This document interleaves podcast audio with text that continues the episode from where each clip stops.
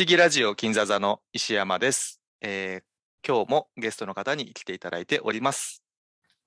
えーシネマクティブ東京支部よりロンペです。よろしくお願いします。よろしくお願いします。お願いします。ロンペさん、今日はさらに特別なゲストの方に来ていただいています。はい。はい。じゃあ、自己紹介お願いします。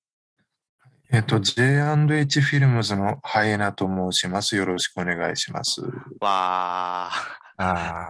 というわけで、えっと、初めてご出演いただきます、えっと、ハイエナ監督なんですけども、えっと、私とロンペさんで一度お話ししたことのある、ー、うんえールギンスキーという映画の監督をされていらっしゃいます。えっと、ルギンスキーは現在 UNEXT で、えー見られますので、ぜひご覧ください。金座座ラジオでは、えっと、シャープ215でお話ししてますので、もしよろしければ合わせてお聞きくださいということで、えっと、監督の方からもうちょっと自己紹介お願いできますか？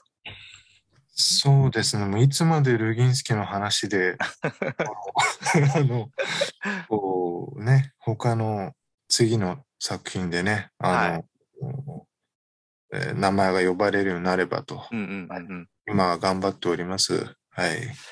今、2作目ってどういう状態なんです？2作目は、あのー全滅しちゃったんですよ。あ、そうなんですか。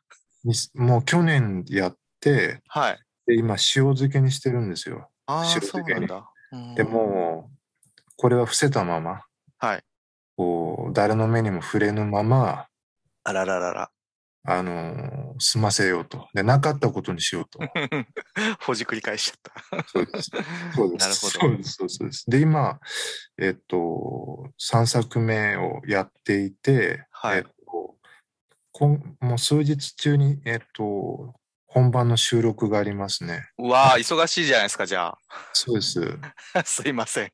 いやいや、とんでもいやとんでもないです。いてしまって。いや僕、僕は出せ出せってうるさかったんでね。はいはい。もう全然、あの、大丈夫です。ありがとうございます。はい。じゃあ、その3作目が世に出たら、まあ、公式にはそれが2作目ってことになっちゃうってことですね。そうですね。あの、2作目は、その、葬られたんですか？そう、その、世間においてはなかったことになってるので、まあ事実上、そっか、あ残念ですね。そうですね。はい。そ っか。いや、本当はですね、そんな話もたくさん聞きたいんですけど、えーっと、今回のネタはですね、全然そんなんじゃなくて、えーっと、この3人で何の話するかっていうと、はい。ちょっとまだタイトル未定なんですけど、えーっと、カッコ仮で、えーっとはい。ハイハイエナ監督とブギーバック、えーっと、あの頃の僕らを支えていたのはこんな映画だったっていう、えーっと、ロンペさんの案をちょっと採用したいなと思ってて、なんかすごいいいタイトルだなと思ったんですけど、えーっと、まあ、それでこ今回、それ、それでコブラ。そうそうそうそう。いやだから、その我々3人のですね、えっ、と、まあ、早い話、自分の中でめっちゃ大事な映画を、うんえっと、1人につき2本ずつ選んではい、えーまあ、計6本の映画を3人でお話しするっていう、まあ、企画というより、まあ、普通の 映画の話なんですけど、はい。まあ、ちょっとその映画のセレクトが、まあ、それぞれ、えっと、どんな、自分の中でどういう立ち位置の映画なのかみたいなのもちょっと聞けたら面白いかなと思ってる感じ。で、まあ、必然的に、まあ、80年代とか90年代の映画になるのかなと思ってるんですけど、まあ、それはなんかみんなのなあのお話聞いていく中で分かっていくかなと思うんですけど、ということで、まあ、タタイトル、この、ハイエナ監督とブギーバックっていうのは、ちょっと監督がもしかしたら嫌かなとは思ってる。いや、大丈夫です。すべて、もう言われるがまま。は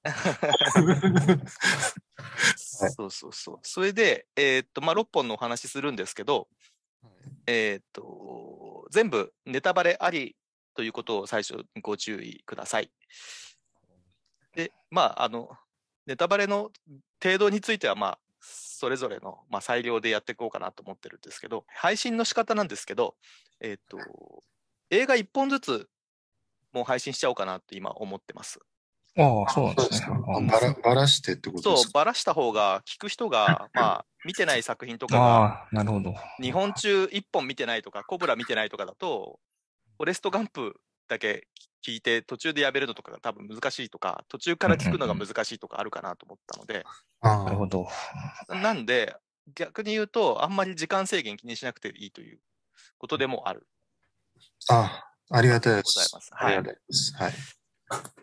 で、練習えーと練習してきましたから、練習したんですか、監督。ふ風呂場でね。はい。お風呂場で。はい。で、今回ご紹介する6本の映画、全部 UNEXT で、えー、と見ることができるということで、これはあとても素晴らしいですね。そうですね。はいで、ごちゃごちゃ言うとりますけども、おー早速、じゃあ1本目の映画のお話をこの流れでしていきましょうかね。はい。えっと、ストーリー私が読み上げます。はい。はい。えっと、じゃあ1本目の映画は、えーロンペさんのセレクトで、えー1994年のフォレスト・ガンプですね。はい。えーロバート・ゼミキス監督の142分の映画なんですけども、うんえーじゃあストーリーは、今回全部 UNEXT のストーリーをそのまま読みます。はい。えー知能指数は低いが、脚力と意志の強さは人一倍強いフォレスト・ガンプ。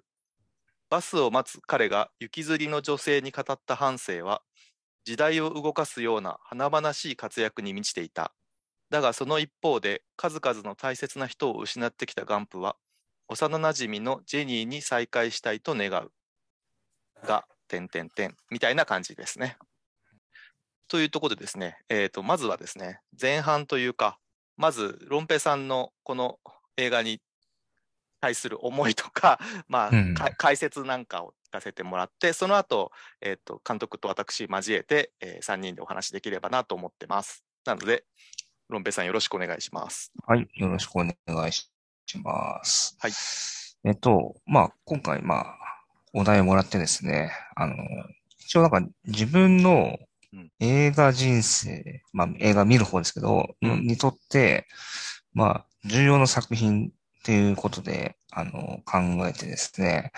で、僕は単純にオールタイムベストみたいな選び方はしないで、あの、明らかに自分の中で分かれ道になったっていうか、うんあの、なんか、ちょっときっかけになったような映画を、ということで選びましたってとこですね。うんで、まあ、今僕はですね、あの、映画好きですと言っても、あの、過言じゃないぐらい映画を見てると思うんですけど、あの、いきなりある時からこの状態になったわけじゃなくて、あの、何かきっかけがあって、ぐんと見るようになって、また何かあって、さらに見るようになってみたいな感じの繰り返しなんですけど、その、まあ、自分の人生の中で何回かあるそういうものの一つ目が、フォレストガンプ151っていう映画だったかなという感じですね。うんだから、あの、僕、オールタイムベストとか選んだことないですけど、あの、そん、そういうのを選ぶとしたら全然入らない映画うんではあります。そうですね。で、で、今、今はもう、一年になんか、何、まあ、何百単位みたいな感じで映画館で見たりするんですけど、あの、昔の僕はもちろんそんなことなくて、あの、これすごくはっきりしてるんですけど、あの、94年、1994年までの僕は、もう映画館で1年間に見る本数が1本とか2本だったと思います。で、しかももう見ない年とか、だからゼロの年とかもあったと思うんですよ。うんうんそれが、えっと、1995年に、えーいきなり多分年間30本ぐらいになるんですね。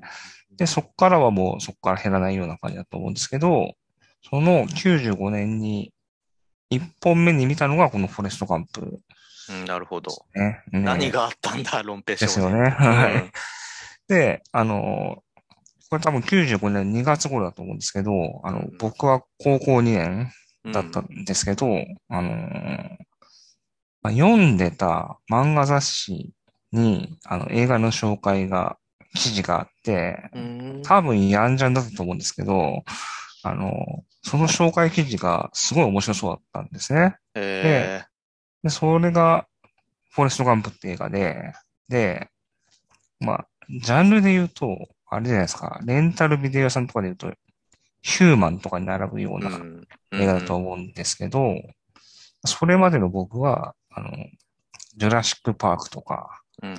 ターミネーターとか、あの、エイリアンとか、ジブリ映画とか、まあ、いわゆるジャンル映画みたいな。はい、しか多分見てなかったんですね、映画館では。なんですけど、なんかその紹介記事を、の紹介の仕方が良かったのか、すごい僕は面白そうに感じて、で、しかも、試写会の告知がしてあったんですね、そこに。なるほど。ではい。で、僕はそれに応募したんですよ。で、そしたら試写会がそれ当たって、で、まあ見に行ったっていうところですね。で、あの、今でもありますけど、有楽町の読売ホールっていうところで、会場で、あのーまあ初めての試写会で見たんですけど、まあそれが僕の中ですごい面白くて、あの僕が見てた、あの、アクション映画とか、以外の映画も、なんか、面白いってことが分かったっていうか、あの、なるほど、なるほど。自分がこういうものを見れるっていうのが、なんかすごい分かった感じがしたんですね、自分の中で。で、あのだから、当時ろくにバイトもしなかったんで、お金もなかったんですけど、あの試写会だったら、あの、スクリーンで映画見れるっていうのも気づいたっていうのが、このタイミングっていうところですね。で、まあ、今回、あの、その Unext を久々に見直してみましたけど、あの、やっぱりなんかね、わかりやすくて面白いっていうところがあったんじゃないかなって思うんですよね、自分の中で。うんうんうん。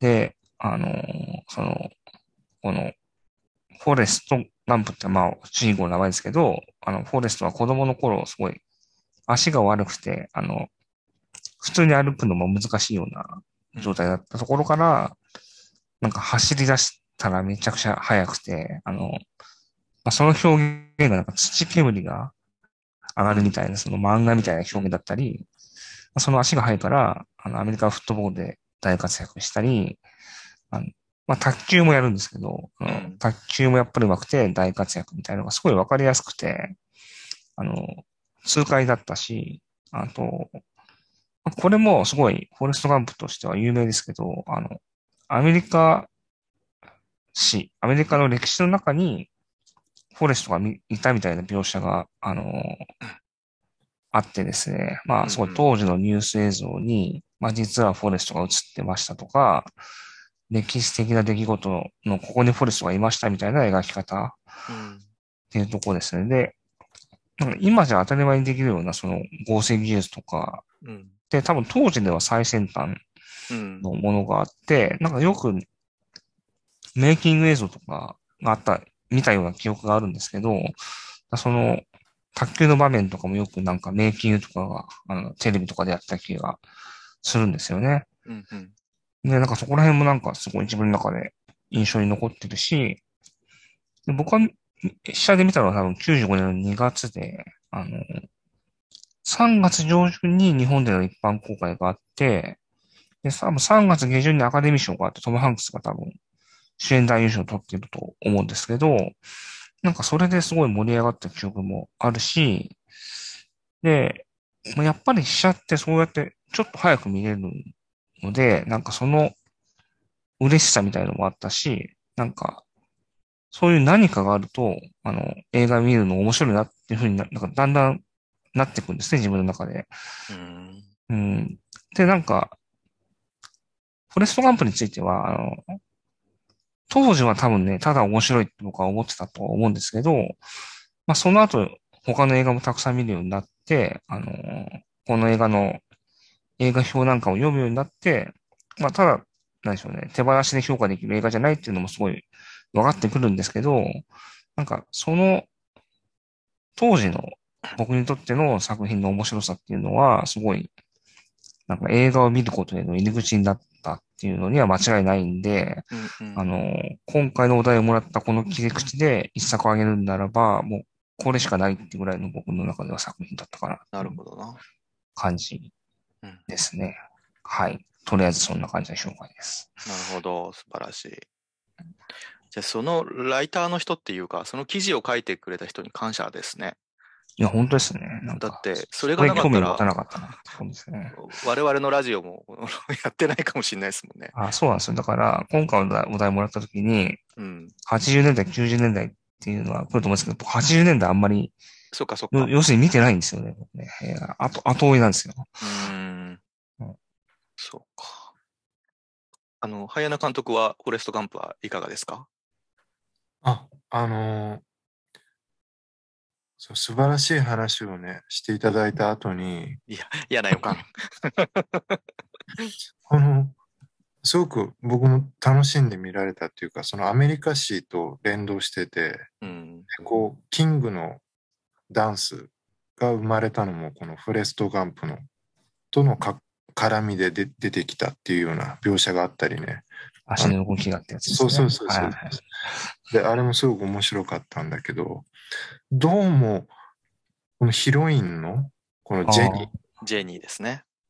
彼女がね、うん。僕がこの映画を見てるヒロインで、このトップ2ですね、嫌だったのが、このレオンと、おー。レオンとフォレスト・ガンプのヒロインが、なんか嫌だった。へえ。どどうしても、だからすごく、この映画ってあの、ちょっとホホテルニューハンプシャーの雰囲気がしたっていうのかな。物事はどんどん進んでいくんだけれども、もう完全没入して見られる感じっていうのかな。その、そういう感じの雰囲気がしたんだけど、とにかくこのヒロイン、ジェニーがね、ずーっと引っかかって、うん。うんなんかこの、だコンプラがあるからね、あの、そうですね。あの、そうですね。呼び方にちょっと注意かもしれないですね。そうですね、その、こう彼女が、すごく勝手な女性うん。で、いいんですよ、勝手で奔放でね。それ全然構わない。この最後、こう、彼にね、フォレスト・ガンプにね、こう、寄ってくるタイミングは嫌だった。ああ、あれね。この、何もかもなくして、最後こう、仕方ねえから寄ってくるんじゃねえかみたいうん。な。なんか、こう、好き勝手やってね。いろいろ調べたんですよ。フォレスト・ガンプのこのヒロインについて、うんうん。ネットで。そうね、すごく美化されていて、おーその、世間では、この、距離を取ったりするでしょ？彼女が。うん。主人公と。それは、うんその主人公に見合わないからと。そういう、あの、自分の把握がある。自分自身に対する把握があるから、えー距離を取ってきたんだ。うんっていうのが大半だったんです。ええただ僕はどうしてもそう思えなくて、うんうん。何もかもうまくいかねえ。何もかも、失って、最後、どうにでもなる男のところにやってきたと。それでくっついたっていうのが、その、なんかね、ちょっと、引っかかるポイントですよね。そ それどう思われますか？皆さ。うんんなんかあの、作劇上はそういうふうに見えるんだけど、うんまあ脚本、まあ脚これ脚本は確かあの、ゼメキスじゃなくて、えーデューンとかやってるエリック・ロスかな？ミミュンヘンとかも書いてる人ですけど、はい。あの、セリフとか面白くて、すごく見やすいし、あれなんだけど、やっぱゼミキスの ちょっと怖いとこっていうか、この人ってすごい右翼の人じゃないですか。うんそれで、えっと、ベトナム戦争とかって、まあ、左翼的な人たちが反戦運動をしてたでしょ？はい。で、そういう側面は、右翼の人たちは、まあ嫌なわけですよ。あの、ベトナム戦争の失敗とかを認めるのがあんまりよろしくないことなんで、うんで反戦運動してた人とかを、まあちょっと悪く描いてるんですよね、この映画の中でね。あいや、そうですね。だから、あの、早田監督が言ってたところっていうのは、正しいっていうか、そうそうそう。あの、そういう風な印象に見られるように、に作ってんすよね。そう、ジェニーを描いてると思うんですよね、あこれってあ。ね。じゃあ、僕はうん乗せられちまったってことが。せられちまったのかもしれないですね。うんいや、でもね、そ、そう、そう、そういう風に描いてますよね。そうだからちょっとそういう問題がこの映画にはあのー含まれてて、そうですね。僕がさっき言った、その、そその後、分でしょ？学んだっていうのはその部分だったりしますね。なんかね。だから、あだから、だからブラックパンサー党ととかも、うん。うん。そこでなんか意味もなく出てくる、その、そうそう。なんですよね。まあやっぱその、黒人の描写とかがね、明らかに少ないっていうのはありますよね。あの、これ舞台アラバマ州で、うん。でアラバマ州ってアメリカの公民権運動のあのめっちゃ中心地、まあ、キング牧師が活動してた、あのーところなんで、それが全く映画に出てこないっていうのが、まあちょっとどうなってんだみたいな、あのー町山さんの本で書いてあったけど、あのうん広し第二次大戦の広島を舞台にしてるのに原爆が一切出てこない映画みたいな、そういうことは書いてあって、その薄ら寒さみたいなのはあるのかなっていう気はしますけどね。あの、アラバマでデモ行進をして、警察官とそのデモ隊が、まあ、衝突して、すごい死者が出た事件があったんですけど、はいそれも撮影はしたらしいんですね。あなんだけど、そのガンプが、そのキング牧師を助けるところとかは撮ったんですって。撮ったんだけど、カットしたみたいなんですよ。だからもうその辺でちょっと意図的っていうか、うん。なんかトーンに合わないと思ったみたいで。あそっか。あのだ、から、そこら辺はね、僕らは後からいろいろ学んだ部分ではあるんですけど、アメリカだとさすがに公開当時から言われてたことなんですよね、そうみたいですね。多分うん。だってあの、ガンプのって、軍隊に入って、あの上官の言うことだけ聞いてたからすごい楽だったみたいなこと言ってるでしょ？なんかそれがいいアメリカ人だみたいな描かれ方になっちゃってるってことですね。だからうん50年代の古き良き時代のアメリカを取り,、まあ、取り戻したいと。まあトランプさんじゃないですけど、うん。あのーまあ、その古き良き時代の何も考えてなくて政府の言うことだけ聞いてる、えーっと白人っていうのが、まあ、ガンプなわけですよね。うん。で反戦運動とかそういうヤッピーになっちゃったりとか、えーじゃあヤッピーじゃないヒッピーになったりとかするそういう人たちのことをすごく嫌だなと思ってて、えー、とそういうのを全部ジェニーに象徴させてるので彼女はちょっとそういうふうに描かれてるっていうことですよね。うん。じゃあ、その、僕は右派に乗せられたってことですね。そう なのか？そうだいや、でも、公開当時の僕のだから若い頃の印象でも、やっぱ、フォレストガンプをやっぱ主人公で見ちゃうから、うんそのジェニーがね、どうしてもね、なんか、あの、なんでだよっていう気持ちで見ちゃう。そうなんですよね。ありましたよね。う。うんんうんそっか、その、ああ、もう、石山さんの話で。いやいやいや、いやいやいや、それはあの、石山さんの話で全て。結構怖い映画というか、うん。うんあの、ワシントン DC で反戦集会してて、で、そこにガンプが、まあ、なんか、なんか引っ張り込まれちゃって、で、スピーチしなきゃいけなくなるでしょ？はい。で、あのスピーチ、なんかあの、映画だとケーブルが抜けて聞こえなかったみたいになってるじゃないですか。うん。はでも、あれって、ガンプは、あの、ベトナム戦争のことを、まあ、批判じゃないですけど、あの、り両足失った人がいます。故郷に帰れなかった人がいます。それは悲しいことです。僕に言えるのはそれだけですっていうスピーチをしてるんだけど、うん。それをケーブルが抜けて聞こえなくしたのは、まあ、ゼメキスの意思じゃないですか。うん。黙ってろってことでしょ？怖いんだよね、だから。だから、それがなんか彼の描こうとしたことっていうのが、うんなんだろうな。まあ、昔のアメリカのふ、まあ、復復活っていうのを、えーまあ、したいんでしょうね、きっとね、彼はね。じゃあ、ゼミキスって、その、僕、ああんまりこう彼のこと不勉強なんですけれども、あの、こう、んんアメリカンニューシネマ系とか嫌いなのかな？めちゃめちゃ嫌いだと思います、多分。だから、あれが出てきて、アメリカがどうも、そういう若者が、あのなんだろう、欺瞞とかを感じ始めた。本当は、右翼の人たちって、あの疑問とか抱いてほしくないわけですよ。ああの政府のやってることとかに。あ、うん。なんだけど、それに気づこうとした人たちうん。が、アメリカンニューシネマとかを作り始めて、なんか裏にはこんな闇があるじゃんっていうことを描いちゃった。うん。ででもそれはやめてほしくて、昔に戻したくて、バック・トゥ・ザ・フューチャーとか、うん。このフォレスト・ガンプとかを作っているわけですよね。うんまあ、そそう、そうとも言えるっていうことですけど、で、黒人が作ったロックンロールは白人のマーティが作ったことにしたりとか、うんあこの映画の映画の中でもジョン・レノンのイマジンを、あの、中国に行った帰りの ガンプの助言で作ったみたいな描写があるでしょ？ある。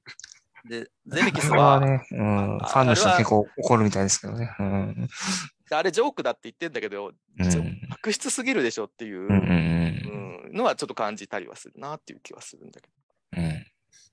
うんういなうんど。いや、ロンペさんの映画の話だからそんな話するつもりじゃなかったんだけど。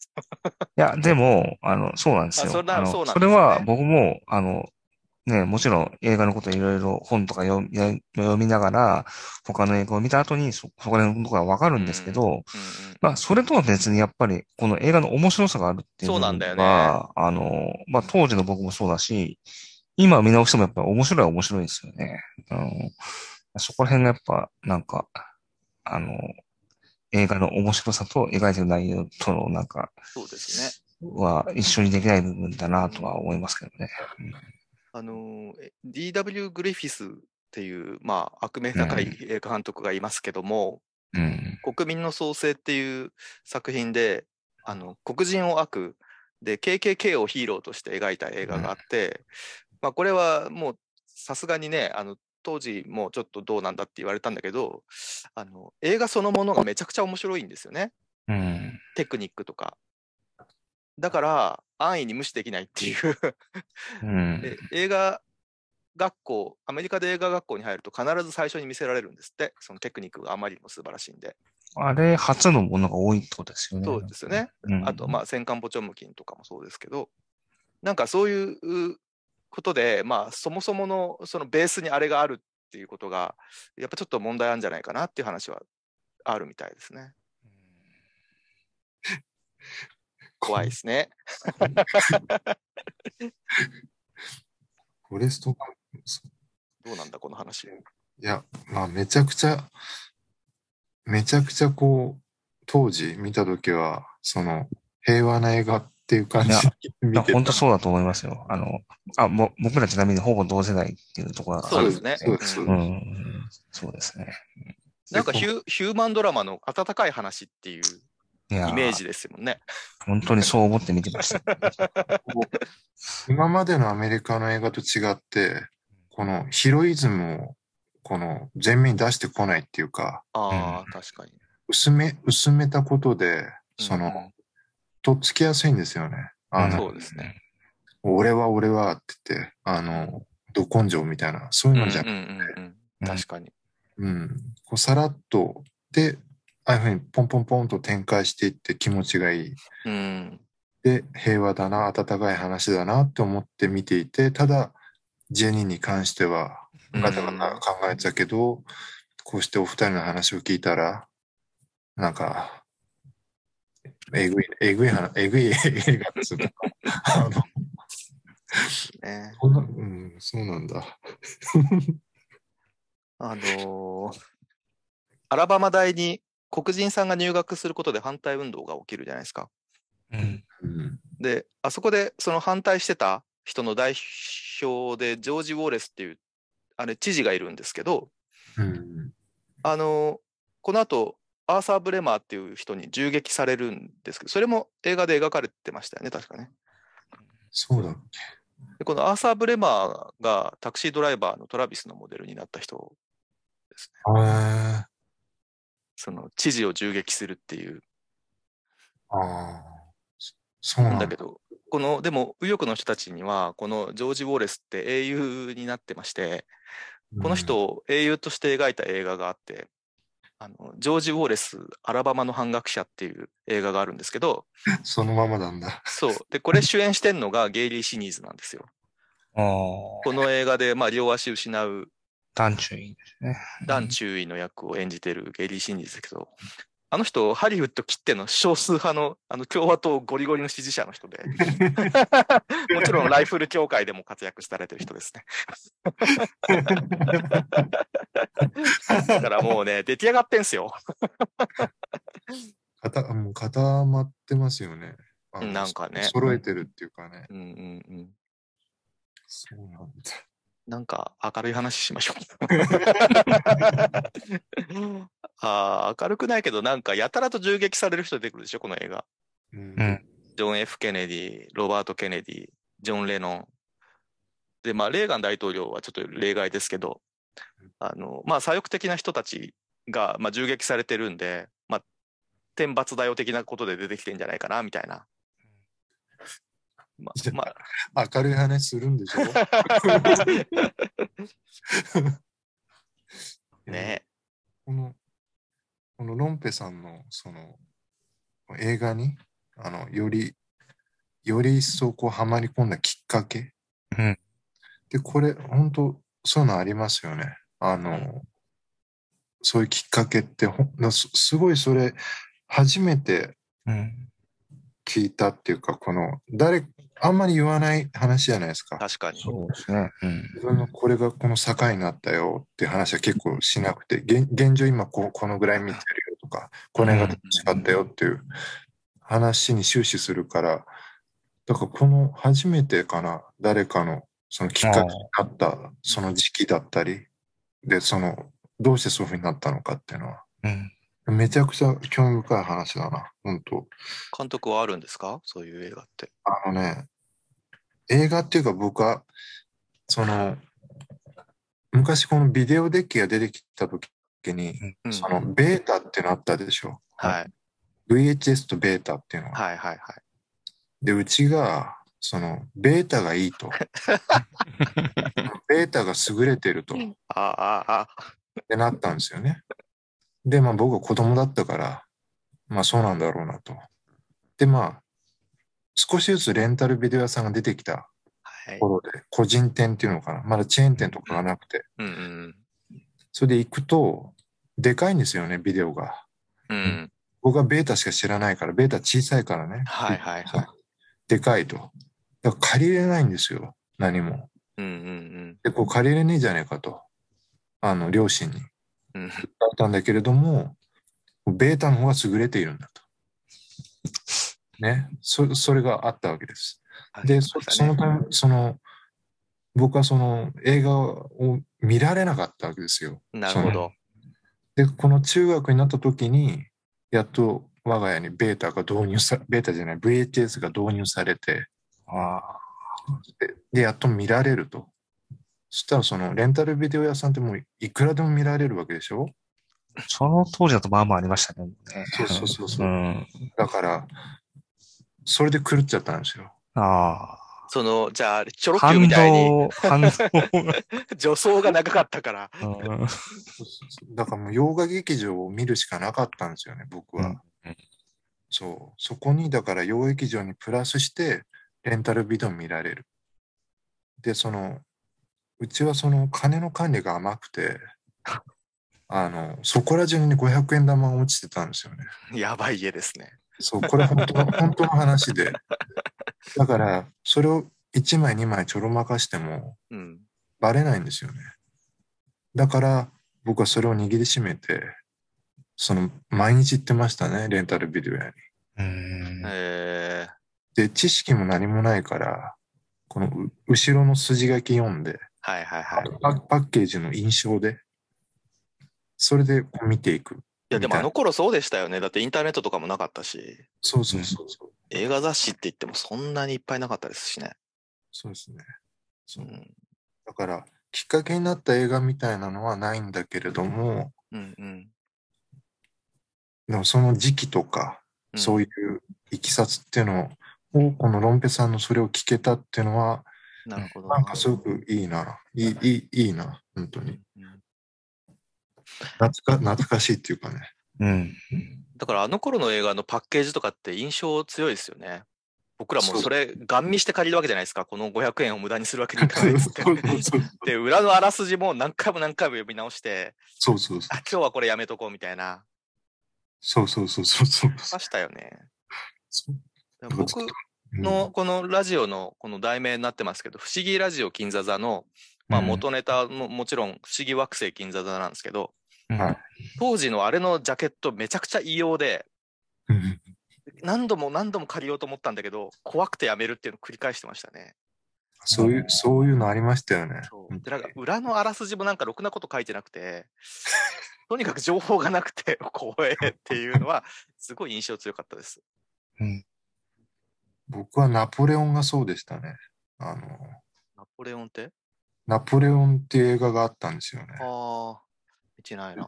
そう。で、それがあの、まあ、半尺が半端じゃなくて、ああ、それも怖いですね。うん。で、情報もなくて、うん、ずっと敬遠してそのまま、その、見なかったってやつですね。その後見たんですか？見なかったです。今も、今も見てないんですか？今も見てないあ。そうなんだ。そうか。あの頃ってふ普通に上下巻でしたもんね。あの、V- VHS もね。そうそうそうそう。入らないから。そうです。そんなとこですかね。そんなとこですかね。はい。でもっと、もっと話あるはずですけどね。あの、なんだろいやでも。いいこなら辺で切り上げないと、多そうですよね。時間がえらいことになります6本行くんでそうだそうだそうだ、忘れてた。はい。2本撮りぐらいの気も気持ちでいた。はい、そうでした。はい。じゃあ、いいですね。切りましょうね。はい。多分ね、舵取りをちゃんとしてくれる人がいたわ。じゃあ、じゃあ続きもお楽しみください。はい。よろしくお願いします。